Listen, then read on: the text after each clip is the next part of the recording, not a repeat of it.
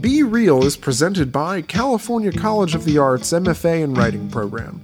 Getting an MFA at their art school setting in San Francisco means you can paint and write, design and write, and make a film and write.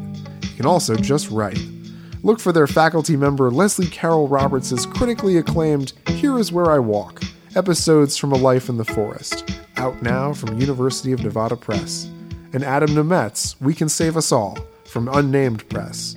For more information, power on your computer and visit cca.edu slash writingmfa.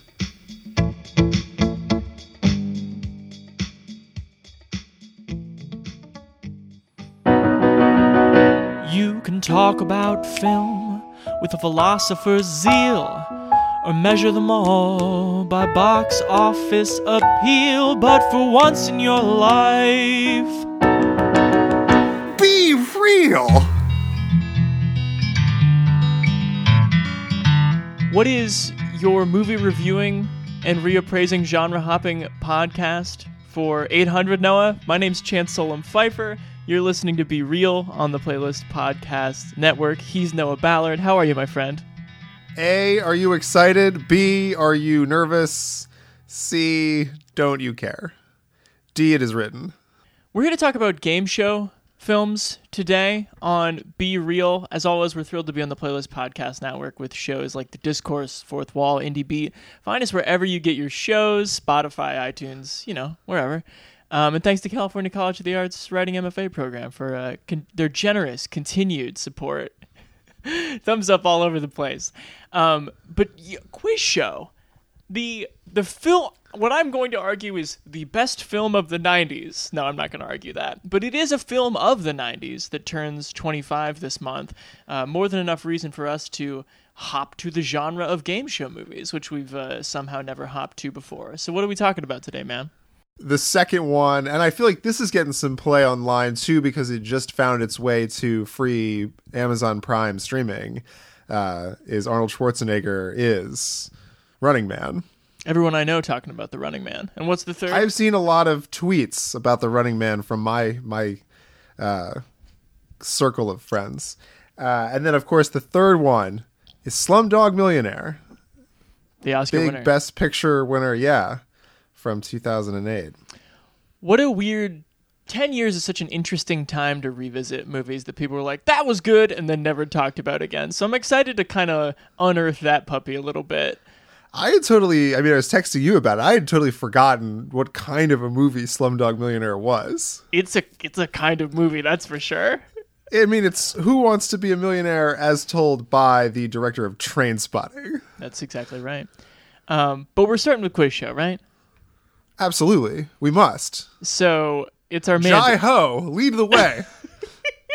it's a mandate you can tell how much we want to talk about quiz show by how many slumdog millionaire references we're making Um, the goofy thing about Quiz Show is that it has been in my Netflix queue. It's still currently on Netflix since a Netflix queue existed.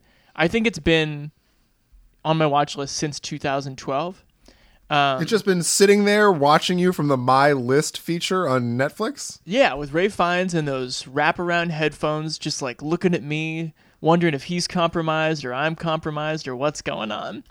But if you don't know Quiz Show, it uh, was a 1994 movie directed by Robbie Redford. Um, it was his fourth movie of nine. Uh, we can talk about his uh, his directorial efforts in a little bit, but yeah, like Noah said, it's it's Rafe Fiennes.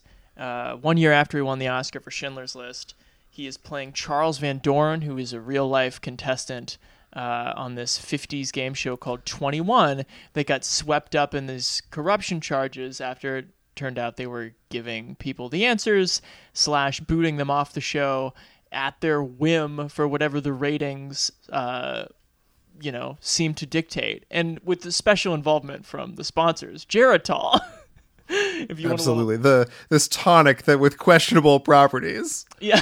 I watched this movie with my mom and I was like, Mom, what's Geritol? And she's like, Oh, it's just some extra iron for your blood. I mean, we could all use a little Geritol. I was like, Mom, it sounds like you're stumping for for Geritol. She's like, It's it's a, something she's really and then she started singing the Geritol Yeah. theme song under her breath. she's like, Oh, it's a fine product. um Mm, Geritol. Yum! I feel healthier already. Uh, so yeah, it's it's an interest. It's definitely like an Oscar Beatty movie with uh, a lot of commentary on the '50s. It's a movie about television, as every other character says um, when given the chance. Um, but it's all. I guess it's also sort of like an investigation movie, right? Uh, the little scene after character actor Rob Morrow um, plays Dick Goodwin, an investigator from the Congressional Oversight Committee, to try and take down the network, take down Geritol, and uh, develops kind of a weird, uneasy friendship with Charles Van Doren and has a weird, uneasy friendship with Herb Stempel, who was the guy who got kicked off the show, um, played by John Turturro. So that's the setup. It's on Netflix now. Let's get into it. Geritol presents the exciting quiz program 21. Give me the name of the explorer who discovered Mozambique. Vasco da Gama? Correct for 10 points. Temple is an underdog. You know, people root for that. Wasn't Herbie terrific? Have you seen the ratings? I'd like you to meet next week's challenger, Charles Van Doren. Hello. How much they pay instructors up at Columbia? $86 a week. Do you have any idea how much Bozo the Clown makes? Gotta be James J. Braddock. Correct. You have 21. This guy a natural or what? He's a natural. $20,000. What if we would ask you questions that you know? Well, I think I'd really rather try to beat him honestly. Just an idea. Was that part of the test? yes, I know his name. Halleck, General H.W. Halleck. You have 21. I'm constantly amazed at the facts these guys have at their fingertips. It's been nine weeks now. And you've won how much? $93,000. Yeah, I'm gonna have to stop you right there too and back it up a little, saying that like Rob Morrow didn't have a career outside of playing Dick Goodwin, the sort of protagonist.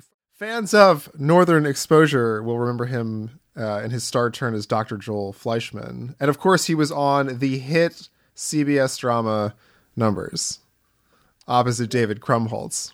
Was Northern Exposure before this or after this? It was directly after. Okay. No, I'm kidding. It was at the tail end. Okay. Okay. Yeah, I guess I didn't mean to say you didn't have a career. It's just like you watch this movie, and I, wa- I mean, I want to talk about this, and you really want, I really want this role to be played by like Seymour Hoffman, or or if, even if we're going interesting character actors, like give me like Chazz Palminteri or something of the of like that day. Um, You don't like his constantly evolving New England accent? It's really rough. Um, It's all over the place, well, and but then in kind of a funny, charming way. I mean, I would argue the same of Rafe Fiennes' accent. Um, you know, trying to play someone whose like blood is so blue they're like freezing to death on their own fake charm. Um, trying to do like an American accent. Where do you want to start with this movie, Noah? Well, let's talk about like where this movie sort of fits into the world of like movies about movies, and also like what it kind of says about where television like fits into the cultural conversation. Yes. Because like this movie, we should say from the the outset, has no women in it. It has wives. and has only white people and the the the race uh, conflict here is like wasps versus Jews. And Rob Morrow as Dick Goodwin, not Dick Goldberg, uh, is your sort of he can speak to both sides. He can he can code switch because he's gone to Harvard, but he can also like speak to uh, John Turturro's Herbie Stempel as like the most nebbishy Jewish quiz show contestant you've ever seen. So that dates it. It definitely dates it, and it's sort of like unapologetically dated. And it's Yeah. the kind of movie if you like ask Robert Redford about it now, he'd be like, "Well, that's just like that's the way it was." And it's like Good Night and Good Luck has women in it. Right. You know, Network has women in it. Yes. Uh, Tootsie has women in it. Like, what's your what's your bait, guy? Well, yeah. So, but this is a movie that it's interesting to compare it to Network because I think in a lot of ways, like Network just like makes a lot of what this movie is saying inessential, right? Um, whereas like Network is seemingly examining something, is examining what was the future in 1975. This movie is now 25 years old, looking at a phenomenon that was 40 years before that. Yeah, I, so the question was what I wanted to ask you kind of something I want to grapple with like which weighs more because it's a weighty movie um, just in like the watch, in the length, in the amount of things it wants to say. But which weighs more, the movie's insight or its kind of like needless commentary on TV? Well, that's the thing. I mean, that's sort of my overarching question is like, how much do you want to buy into the idea of, you know, it's not real life, it's television, and god damn it, television's worth it, as if it's like some religion Yeah. these people are paying into. I mean, I'm happy to believe TV's like that if you if you want me to for the sake of this conversation. It just feels a little I think ridiculous from the outset of this movie just how like self-serious it is about capital T television. Yeah, I think the first time that Herb plays by played by John Turturro comes back to his wife in Queens in the midst of his win streak, and she's like, you know, giving him a hard time or something. He's just like, "Don't you understand? Sweden gets television. It's the biggest thing since Gutenberg invented the printing press." And to like yeah, nobody in this real story said that. to shove those words into a character's mouth to let you know this is a movie about television is Right. wow, heavy hands. they talk about I mean, it's written by Paul uh, Attanasio. So they talk about television the way that the people in the research mission talk about the sphere in Sphere. it's just like this magical, sort of revered orb that they like sort of pass around and then they like pray to, and then it reveals their the worst things about them. It's very much it. It just is Sphere. Yeah. Um, I don't. I mean, I don't disbelieve that like the TV and like the fact that you could suddenly be connected to mass media just by leaving it on 16 hours a day wasn't like a huge deal in 1958 but you know making a whole movie about like saying so is a bit superfluous. I think if i can switch to where i think it does better i think its commentary on the 50s is perhaps a little sharper. The opening scene of the movie is dick goodwin sitting down to buy uh, or think about buying a Chrysler 300 and you see the kind of like sell job in the pristine white showroom of like this car will make you a man.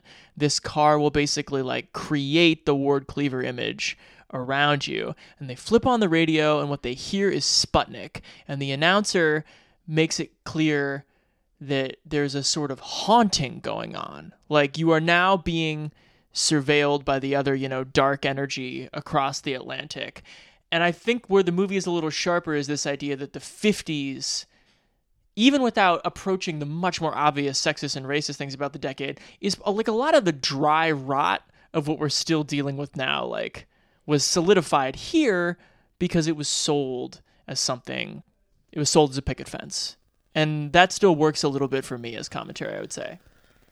I think this movie is also pretty wildly prescient and critical of that sort of important American family thing. Yeah, totally. And just like how all these people are fucking frauds yep. in one way or another. And then, especially, we can get into the climax of this movie, but especially at the end with sort of the wrist slapping that ends up actually occurring. Uh, it's very much of like even 2019 kind of what do you mean that guy's not getting charged with anything like Right. are you kidding me Yeah. Um, you're talking about the scene where uh, Charles Van Doren reads an apology before the oversight committee um, that is some basic level of reflection, and the first four people are all like, "The fact that you would get up here and say the truth is just is so commendable to me." right Which and it's movie- a lot of them the movie plays it for irony for sure. Um, let's talk about Fiennes then, since we're on this subject. Maybe on Fiennes Oh. and his relationship to Paul Scofield, uh, famous, the great British theater actor who won the Oscar for Man for All Seasons, uh, plays his father, um, the Van Doren patriarch. How do you feel about the acting going on? Well, it's so. It was funny that you brought up um, Schindler's List because it's so. Charles Van Doren is the opposite of his role from Schindler's List, that like crazy Nazi psychopath. Like this guy's, he really wants you to like him, which Yes. is such an interesting career move that really maybe like cleanses the palate of Rafe Fiennes just because of the massive overcorrect in scripts that he's chosen to pursue. Um, Yeah, and we're two years out from the English Patient too. Two years, yeah, and that's where it just solidifies him as a, a bona fide star.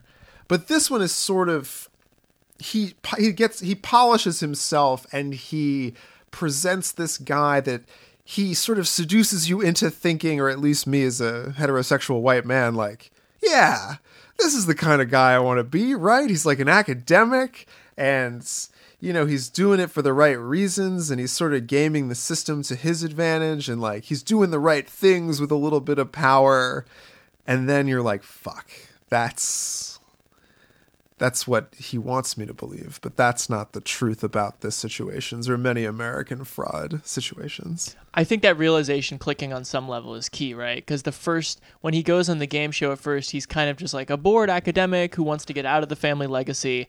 And it's originally. Well, he's not just bored. He needs to like establish what's him. Yeah. because he comes from this powerful family, and they say it towards the end of the film too. Of like, they were saying like, how could he do this? And it was sort of like, how do you not understand how he could do this? Like, obviously he would do this because he needs something to like establish his name. there are moments where that are very striking where Redford will like light him a certain way. And I mean, the whole, a big part of the appeal of Charles Van Doren is that he looks great on television. You know, Hank Azaria, one of like the co producers or something, like sees him in the distance, like trying out for a quiz show at the network studio and is like, who is that guy? We gotta get that jawline on television. Um, and God, Redford just puts him in like this dusky lighting sometimes where it's like, well, it's no coincidence, of course, that Robert Redford knows how to make someone look like a movie star when he's behind the camera. And he's certainly good at making John Turturro so aesthetically displeasing as Yeah. to like you physically just prefer that like wonderful coif in uh, Rafe Fiennes' his hair and the fact that like he doesn't have any dark teeth and is like his clothes actually fit him and like even when he's a fraud he's stylish about it and like has a certain bit of you know ooze Yeah, yeah. Um, but I think you ultimately you were texting me. You find like you find it a little easy, a little trite what they do to Turturro in this movie. Yeah, I think it borders on anti-Semitism the way in which he's written. Maybe A caricature. a caricature of like this Jewish immigrant who believes in the American dream. Uh, I mean, it's played for irony. I think ninety percent of the time, but like ten percent of the time when they like push in on him and his like curly Jewish hair and his like larger than average nose, it's like okay, Robert Redford, you can pull out. Like we get it. He's not as charming. There's that scene where it's juxtaposed where he's testifying before the subcommittee, and then when Fiennes testifies, it's just like shot so much more glamorously. And I don't know. I'm not making any accusations. I'm just stating, I think, obvious facts. I think the best moment of the movie, actually, or the moment that rang the truest, is that the dad, Professor Van Doren, the Paul Scofield character, he doesn't watch TV, right? Um, they don't own one, and he, he gets one at this party in the middle of the movie. Um, and there's a moment where he's watching Charles on 21 and is like leaps out of his seat and turns it off at the climactic moment. He's just like, I cannot stand to watch this. Like, television is too stressful. And I thought, if we're talking about prescience, I actually loved that moment because it solidifies this idea that mass, inescapable technology, no matter if you're a Hawthorne scholar or someone who would avoid it, ultimately affects everyone neurologically the same way, right? Like it really made me think of, and I, again, I watched this with my with my mom, who's out here for her 60th birthday. Ten years ago, she would have been a person who would have said like look at you kids on your fucking phones you're all bent over you're all hunched over like tapping away on your touchscreens now it's 2019 and if you look at a family at a restaurant it does not matter how old anyone is they are all hunched over their phones the exact same way and it's like this technology can invade anybody's like concept of the world and i felt like that was a, a transmutable theme That's great. Yeah, there's a lot of really great visual moments uh, like that. I think the the whole idea of 21 that there's like separated in these two boxes. They're like in these sound. pr- yeah, I don't know if that's based on a real actual quiz show. Um, I think so. but it's interesting too how they shoot. So it's just to fuck with uh, John Turturro. They sometimes turn off the air conditioning in his box, Right. and so there are these great moments where it's just like his eyes, and you see like a drip of sweat like roll down his cheek, and then it like kind of quickly pans to like the fan slowing down like in the grate like behind him and he sort of like recognizes that it's happening and and knows that it's it's television that's messing with him uh but it's it's well shot. The the the behind the scenes stuff is incredibly well done. Yeah, you remember the moment too where he uh, he knows that he's he's thrown the question about Marty versus on the waterfront and tries to look over at Charles Van Doren and you sl- just slightly hear his head whack the glass where he cannot Yeah. look over there. That's pretty great. Um, Yeah. It's a terrific performance. It's hard to be mad at this movie too much because of all the great performances in it, and I think the Fiennes and the Turturro per, uh, performances are, are balanced against each other in a way that like they're both kind of watching each other through the glass by the end of it. I agree with you. I think I do think though that it's the Morrow performance who is in between the bridge between the boxes, who does not elevate this movie. You know, say out of my Netflix queue the last seven years. Um, I think that's the reason it was like, oh, this is an Oscar movie, but it was not a hit. Um, it's not a movie that a lot of people have like returned to with much vigor. I think there are interesting things in it. I think it's interesting anytime like Robert Redford makes a movie. Um, it's definitely great to see early Rafe Fiennes. Um, but as we turn toward a rating here, I think it might be a pretty easy good bad, meaning like the technical quality is is good and interesting. The themes are of the same, but in terms of like watchability, there's a lot of the other thing is there's a lot of montage in this movie that like slowly is is re- reasonably entertaining in and of itself, but might tip the hand a little bit that Redford knows that there's not as much to dramatize as he would like, especially because you already know they're cheating. Um, so I'm gonna land on a good bad probably.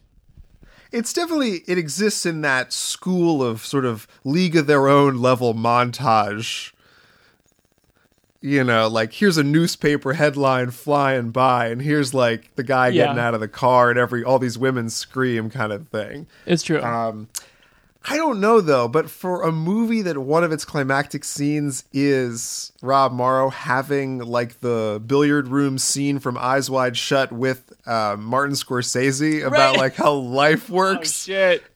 is pretty incredible and like kind of a rare gem uh, in an otherwise, you know, I think above average movie. No, that's true. Uh, um, Scorsese. I enjoyed watching it. I think it gets. I, I totally agree that it gets long, especially if you're watching this movie late at night for a podcast. Uh-huh. But what did you rate it? Good bad. Or did you? You said good, bad? I think it's good, good. But if you want to see the movie that got Christopher McDonald typecast as television game show host, Fuck yeah. Uh, this is it. He's great. This is Jack Berry. This is Jack Berry. This is Jack Berry. Uh, yeah. So I think it's a good, good. Oh, did you notice the way he reads his name is the same way he says Perfect Storm?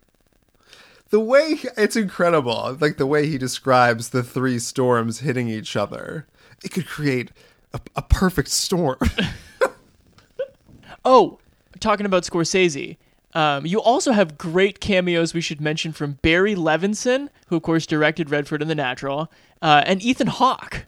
Did you catch? oh the- yeah ethan hawke is in for like two seconds leaving the dad's class going like i don't even know what he meant by that right.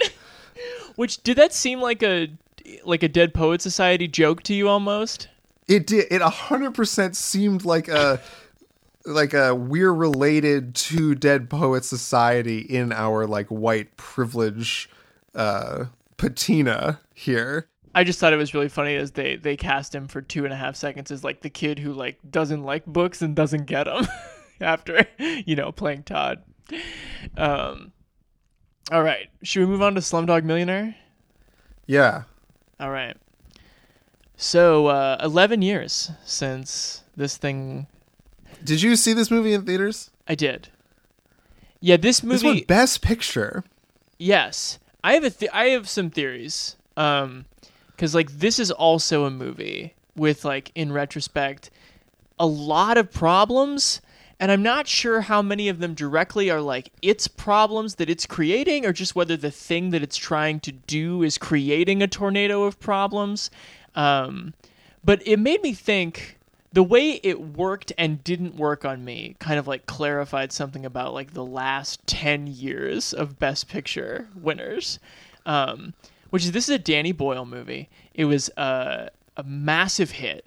It made $380 million on a $15 million budget um, which is crazy um, but it falls in that weird zone where like people who really like Danny Boyle would probably not even put this in their top five favorite Danny Boyle movies. Um, Do you think there's somebody out there who like thinks of this movie as their favorite when someone's like, "Oh, what's your favorite movie?" on like a first date? Do you think there's somebody somewhere going, "Definitely Slumdog Millionaire"? a person I would go on one date with, sure. I went to high school with this kid named Andrew Sloan, and his current Instagram handle is Slumdog Millionaire. So I do think of it then, uh, but not the plot or cast or really anything about the movie, just its existence. I also think of the movie through a high school lens because one of my like, you know, friends dated this girl for like 2 seconds when we were juniors who like the morning after this won the movie or excuse me, the morning after this won the Oscar was like, "So what won last night, guys?" And in total earnest, earnestness she asked, "Was it Snoop Dogg Millionaire?" and a bunch of little 16-year-old shitheads lost their mind and never spoke to her again. I bet you still reference it to this day. Oh yeah! As soon as I put it on the television, I was like, "Sarah, we're watching Snoop Dogg Millionaire tonight. Are you ready?" And she pretended that she understood a bit you had from high school. well, then I explained it all, and she was like, "I definitely do think less of you. You don't come off well in that story at all." But wait, so well, let's go through the the plot of this movie if we can. the premise is must be stated. What's- Two brothers living in Mumbai, nay Bombay, right. uh, really in the slums, uh, lose their mother due to religious violence. Yeah. and then have to make for themselves, uh, which leads them to entering this orphanage. Uh, around the same time, they meet a young girl that sort of comes in as their third musketeer. Um, and but then the orphanage is like not what it seems, sort of. And then that leads them into this like crazy world as India evolves around them. Right. Um, all of course, yeah. You're you're you're kind of uh, presenting. The, Oh, I didn't mention the whole premise. though. well, you're presenting the bigger. You're actually kind of presenting the flashbacks the way they are presented, which is not as flashbacks, but as a kind of chronology framed by Jamal, played by Dev Patel in the present moment, being on the Indian version of Who Wants to Be a Millionaire, uh, and he knows the answer to all these questions because he has lived some part of it. They are all connected to. Uh, you know, 90% of the time, hugely tragic incident in in his young life. Doctors, lawyers never get beyond 16,000 rupees. He's on 10 million. What can a slum dog possibly know? We went on the show because I thought she'd be watching. She's my destiny.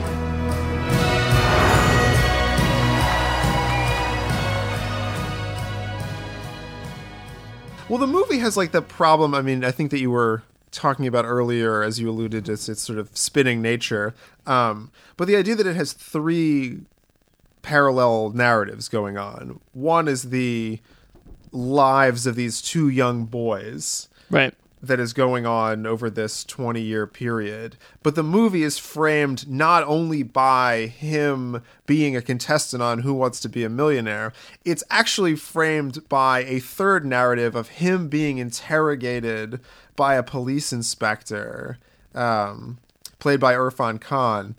Uh, and they're watching it on like a VHS tape That's right.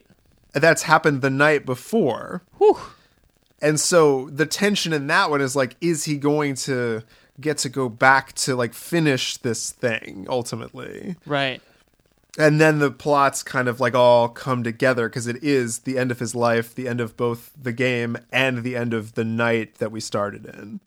which I think not understanding what's going on in the first 10 minutes of this movie creates a sense of exhilaration that I think Danny Boyle the director plays on like very well that carries you deep into the movie before you kind of like settle in for like what's going on and like oh god not this and how much of this am i going to have to take and is this all going to end in him just like knowing the questions? And the answer is yes.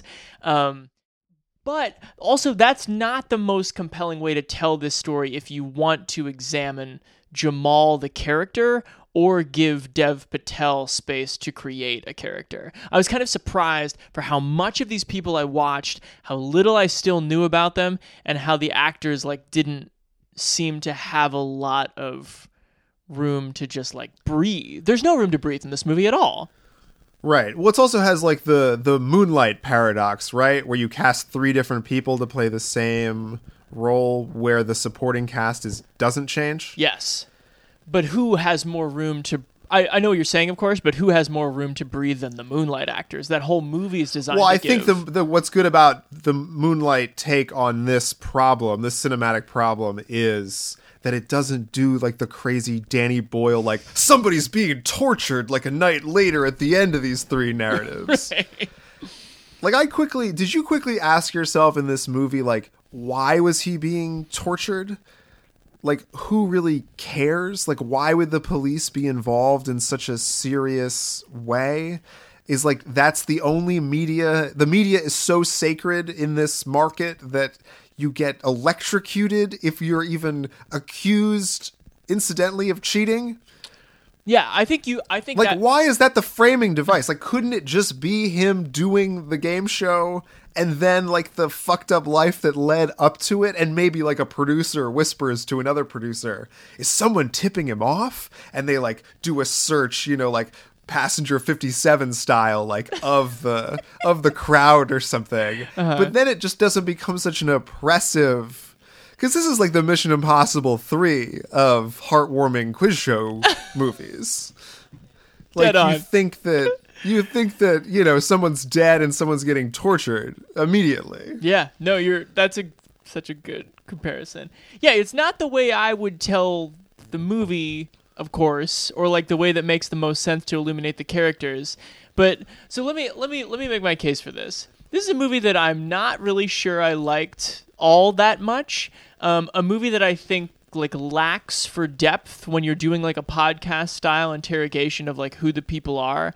Um, a movie that raises all sorts of like crazy, potentially thorny cultural questions um, about like should you portray one of the biggest and most important countries in the world this way when like American European audiences often don't see it uh, presented in screen? Should you portray it this way? Um, but I think what this movie has going for it is Danny Boyle and the way, like the verve um, that he brings to the movie, and especially the way it like lands at the end. Whether you're talking about a much better movie in Moonlight or a more classical epic like Out of Africa, I think what still kind of worked on me and what definitely worked on audiences 2008 on 2008 is just how much you've invested in these kids and how much you want to see them press the magic button at the end and get what they want. And to loop that back around to my thing when i look at the last 10 years of best picture winners we got this we got hurt locker king's speech the artist argo 12 years a slave birdman spotlight moonlight Shape of Water, and Green Book. There are a lot of B minus movies in there. Maybe seven of those were B minus to B movies, but they are all sell jobs on behalf of the director to like how we want movies to work, right? The build and the fall and the release and the commitment to a style that like is easily recognizable by American audiences and I think this movie hammers that note.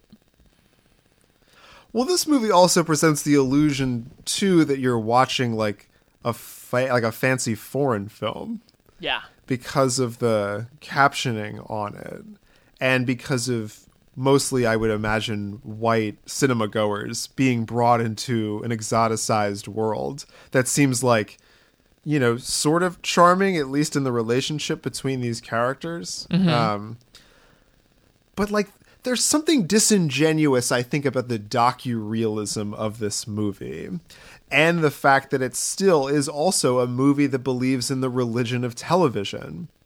That like there's this game on top of the game and that game is like more interesting. And if you have that like american ninja warrior sob story that led you to this moment aka him sort of going from rags to riches uh, it makes your meteoric rise that much more compelling.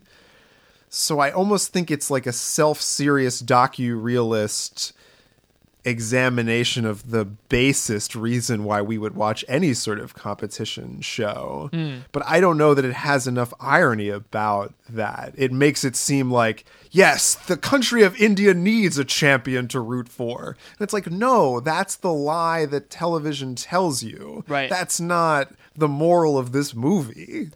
That the kid persevered. I think you're very nearly putting your finger on the most interesting question about all of these movies, right? Is how much of the thing that the suits in the movies are telling you you're watching are you watching in the movie?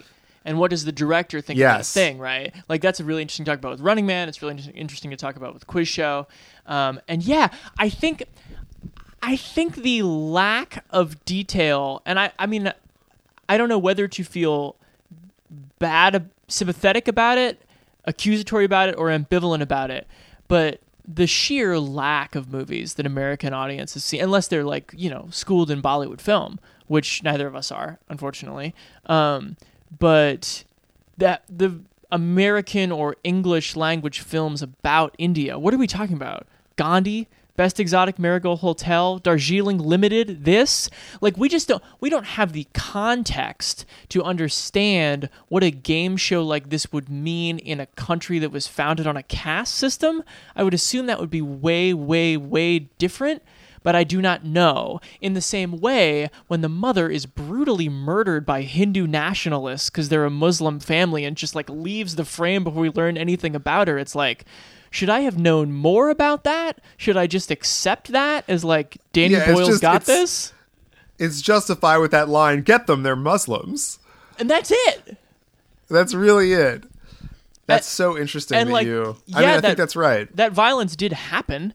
Um, you know, it has happened in India, but it's just like I don't I don't under and if this movie tried to give me the context for that, wouldn't it become like an unbearable explanatory piece? I don't know. That's where the movie reaches like just a little bit too far for me. Danny Boyle needs to have that, and there's a secret resistance also on the other side of Running Man, kind of like. like the game has to mean something and sometimes like the game doesn't mean anything Right. and that's what's maybe where quiz show becomes more watchable than this movie because it like gets that there's magic to the TV and like maybe not like maybe let's not have a shot of a kid getting blinded. Yeah. Um, and on that note, I mean, I, if there are people who know more of like the controversy surrounding this movie, so um, Loveleen Tandan um is credited oh as, the co-director? as co-director, but if you read why she got that credit, it doesn't seem to be very much um involved in like cultural ambassadoring or like making sure we get this right on a level that's true to you know storytelling. she was just the casting director for the Indian roles and who could make sure that the hindi was good because 20% of the movies in hindi Sure. Yeah, I mean, I don't know what the purpose of that was, but yeah, it it does feel like a little. Don't worry, guys. There Yes. was an Indian co-director. which doesn't seem to be done very much in earnest or in the ways No. that 10 years later we would want it to be done in earnest Right. Well, that's I think the problem with this movie is that it's not critical enough of television because in and of itself it is a movie that relies on a television trope to be successful and justifies it as a movie that traditionally white audiences can enjoy as feeling good about things that aren't white for a season paying a lot of money to do so, recommending it to other people. But ultimately, it is an example of why media of that entertainment media is bad. Yes, I would agree. Um, and there's a so I probably I talk about Sarah all the time. She's my partner. She's a therapist. Um, she watched this movie with me. She had a great, maybe charitable read on what's going on here, which is like the really hokey part of this is like this guy lived all this thing, so he has a memory for these nine questions. Now he's going to win a million dollars. Because so many of them involved in trauma, Sarah wisely pointed out that when you have trauma memories, they are not memories. Um, the brain does not file them away as memories, it files them away as ex- sensorial experiences that you cannot escape, which is where PTSD comes from. Um, which I think opens such an interesting door for the movie to show that Jamal, like, almost doesn't want it was not good for him to answer these questions correctly, or he doesn't want this, and that could be a really interesting indictment of television. But also, in not answering the all essential question of how he got on this goddamn show in the first place, it can't really. T- He, yeah. It can't make good on that read. There's only that one sort of passing moment where, like, you're supposed to call when he says if, because that triggers the whatever. Yeah. It's like, oh, so he his only resort was because this show is so ubiquitous, the only way he could talk to his girlfriend would be to get on it. And then it was written to the premise of this movie is sort of hokey. Oh, Can I say hokey. that? Oh, I think uh, I was looking. I was reading criticism of it, and you know who said the same was uh, Salman Rushdie. That's incredible. So you're on that side of the fence. Um, yeah. What else do we have to talk? Do you want to talk about Dev Patel? Do we want to talk about uh, best and worst moments of Danny Boyle directing? Do we want to talk about MIA or Jai Ho? What do we want to talk about? There's definitely a conversation to be had about the soundtrack of this movie. It really plays uh, MIA's airplanes for all it's worth. It's In electric. that train sequence. It's great. It's electric, but is that a problem? I mean, I don't think it. Ha- I mean, I guess it shows them like having the hustle and being gangsters or whatever. Yes. Um, And when at times with that moment of them rolling off the train in the dust, and that's the Hakuna Matata age to the next actor, that's pretty brilliant. that's pretty good. Yeah, having that be their 2001: A Space Odyssey stick turns into Dev Patel. Yep. Uh, it's pretty good.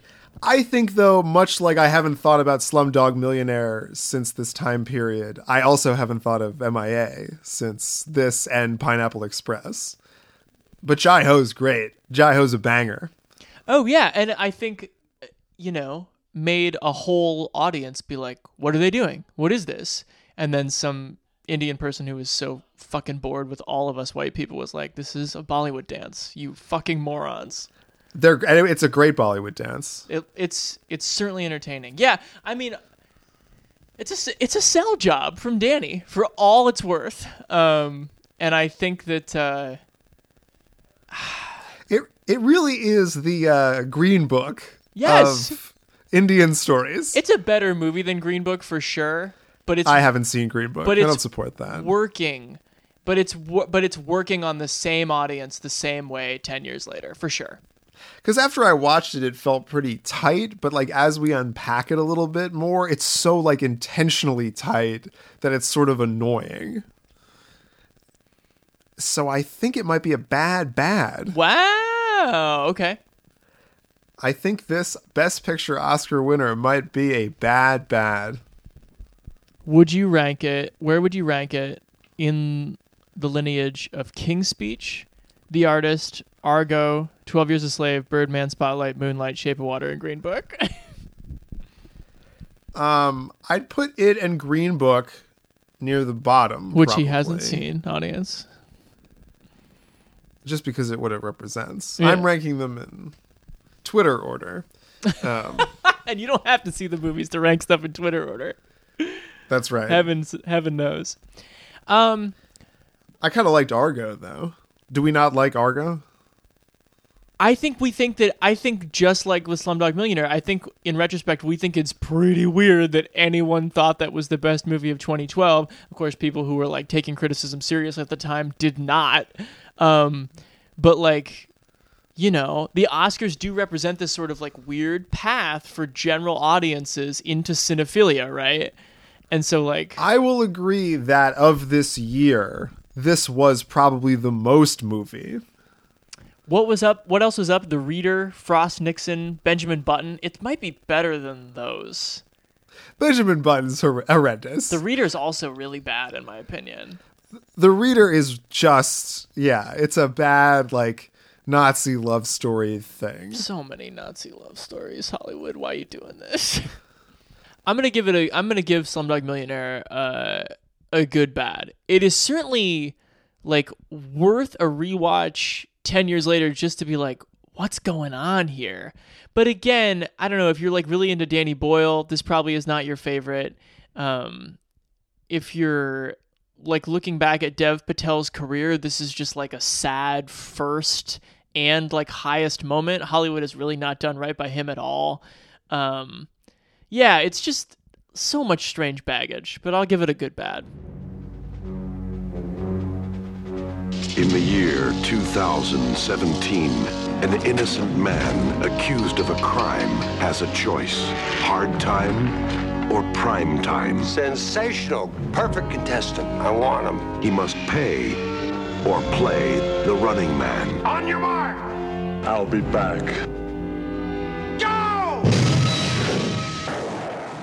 Regarding 1987's The Running Man, let me ask you this chance. Has there ever been a movie that has opened with a more elaborate title sequence uh, intro info dump card than this one has? I mean, probably like Demolition Man, but like we're talking about two quite related movies.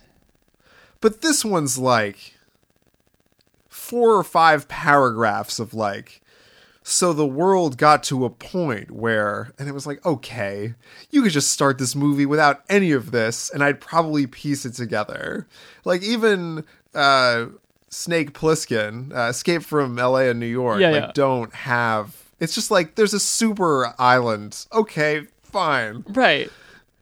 Yeah, the funny we were texting about this. The funny idea as it like explains like first of all like what a dystopian movie is, how television works, how we like violence is just like you don't think we could have gotten any of that from what is one of the least subtle movies I've ever seen which follows. I also think this movie from the outset, you know the the religion or whatever of television is a very fundamentalist kind of crazy like idiocracy level like yeah kill him ah.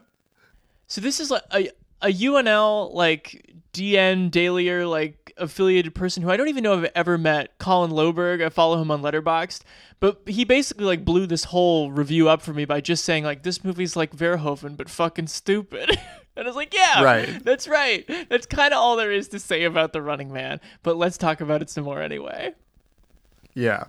No, this is like an exploitation movie in the highest order of the highest order, I would say. Oh, boy. Um, where we have, yeah, Arnold Schwarzenegger at the center of this story about a wrongfully accused man having to both prove his innocence and battle a American ninja warrior, but like, but you die if you don't get through it thing Yeah.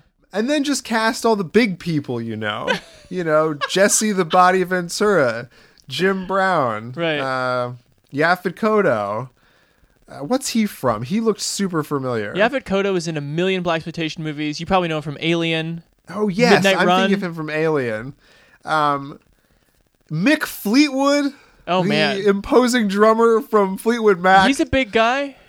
I mean, he's cocaine He's- skinny, but like he's tall. Yeah dweezil zappa's in this movie Man. um and who was the guy you were texting me about oh that was jim brown Right. yeah This is our first Arnold movie. In 137 episodes in nearly five years, we've never done an Arnold movie. It seems like we must have done True Lies at least three or four times. Uh, and yet we have not. so the weird thing about this movie in relationship to this like self-awareness, like is TV good or bad question, is that it it wants it's trying to be a movie where you praise it as prescient, where you're like, yeah, this predicts the way that we're like we're so obsessed with media, man, in the future. But um in 1987, we already fucking were. You're just taking the reality of the day and exaggerating it. But then also, in turn, much like Slumdog Millionaire, never thought I'd get to say that, uh, The Running Man is a movie that is an exploitation film and is hyper violent for people who like hyper violent entertainment. Hundred percent. That's why. That's why it doesn't work as a. It's not a Verhoeven movie. It's too stupid. It does not understand that it is the thing it is potentially satirizing. Right. Well, let's get into the premise of the titular game, uh, The Running Man. Yeah. So basically, this television affiliate has an arrangement with the United States Justice Department where they send high profile convicts to this studio where they put them in this like go kart luge thing and like shoot them away from the metropolitan area where they're in the studio and let them fend for themselves in a studio that they don't really control but definitely film that involves them deploying four rotating casts of just like violence bringers in various levels of like fearsomeness and believability. It's so much like wrestling. Right. But you gotta say, like, the guy wrapped in Christmas lights driving around in that go kart was, like, not terribly scary. Dynamo. I was a big fan of Dynamo. Um, but it's so funny that without really explaining it, you understand in the course of this 90 minute movie that Jesse Ventura and Jim Brown are like the emeriti of this system, right? They're like in suites somewhere with like women on both shoulders, like just watching it. Like they were never supposed to be called back into action, but Arnie dispenses pretty quickly quickly with Buzzsaw and Dynamo. I think Fireball, like, has his accoutrement, like, pretty at the ready for him being, but a, but a, a fighter at large or whatever they've demoted him to. You think uh, a la Rick uh, Rick Dalton, his flamethrower is pretty close by? Oh, I think that that thing's gassed up and ready. Like, regardless, it is very much like Rick Dalton's flamethrower, though, just to like have that thing in the in a shed outside. It's true. It's Um, true. But yeah, but Jesse Ventura's Captain Freedom Jesse Ventura is pretty good. but that did you notice that that movie penned the technology for the deep fake? Where they have that thing where they like Oh, take yeah. the scan of of that extra's face and put Arnold Schwarzenegger on it to to make you think it's him. Yeah. My God. It made me wonder if there wasn't some kind of like. I mean, so Ventura and Schwarzenegger had just been in Pre- Predator comes out the same year. But That's so insane because Predator's so much better. it made me wonder though, like if there was some kind of like weird contractual or like a game of chicken going on where it's like, is Jesse gonna fight him in this movie? Because by all narrative rights, he should, right? yeah, like and then the fight sequence that there is, quote unquote, in the movie is so lame. You know, Richard Dawson's pretty good as the uh, Oh, Richard Dawson's incredible. as the game show host. It's very funny to realize that he actually had hosted like Family Feud and Match Game. Like he was just doing a more exaggerated, um, you know, totalitarian version of the thing that he already did. Right. um, I think it also needs to be noted too that this movie is directed by the guy who played Dave Starsky in the original Starsky and Hutch. Paul Michael Glaser. Yes, and he actually directed a surprising number. We did The Cutting Edge. He did Kazam. yeah, it's not a. It's like so many of those Arnold movies in the '80s, though. It's like it's basically directed by Arnold. It's just like whatever the fifteen million dollar star wants to do, right? Absolutely. He has some truly terrible, cringeworthy, like one liners too Oh, in this one. I mean, just like so much of like from Commando uh, onward. From he literally says, I'll be back shameless, at one point. totally fucking shameless. hello, cutie pie. One of us is in deep trouble. like, what is that?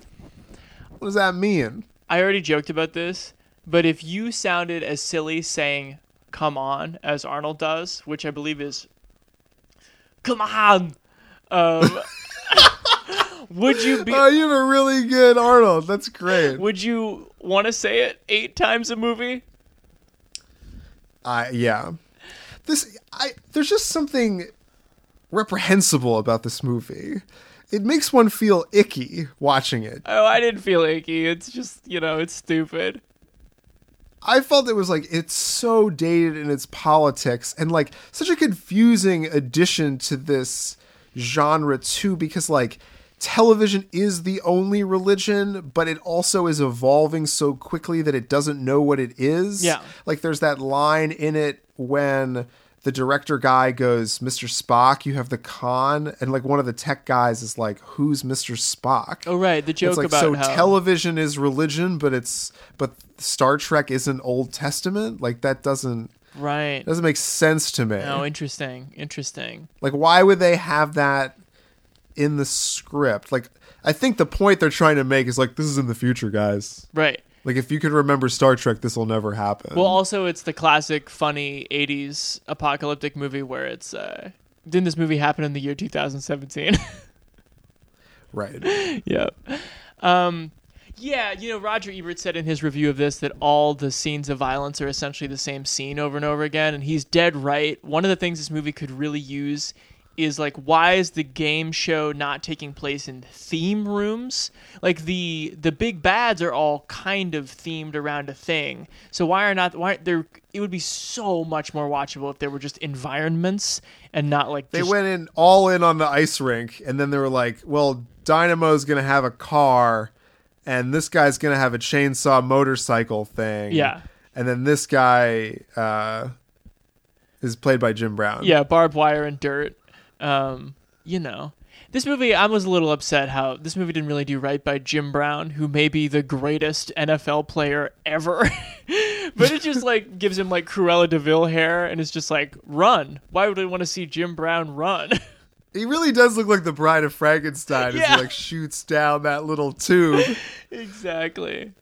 Um my only other big joke i have for you is uh it's really funny to me when you remember how much from Minnesota Jesse Ventura actually is, um, as evidenced in the line, This is a sport of death and honor, code of the gladiators.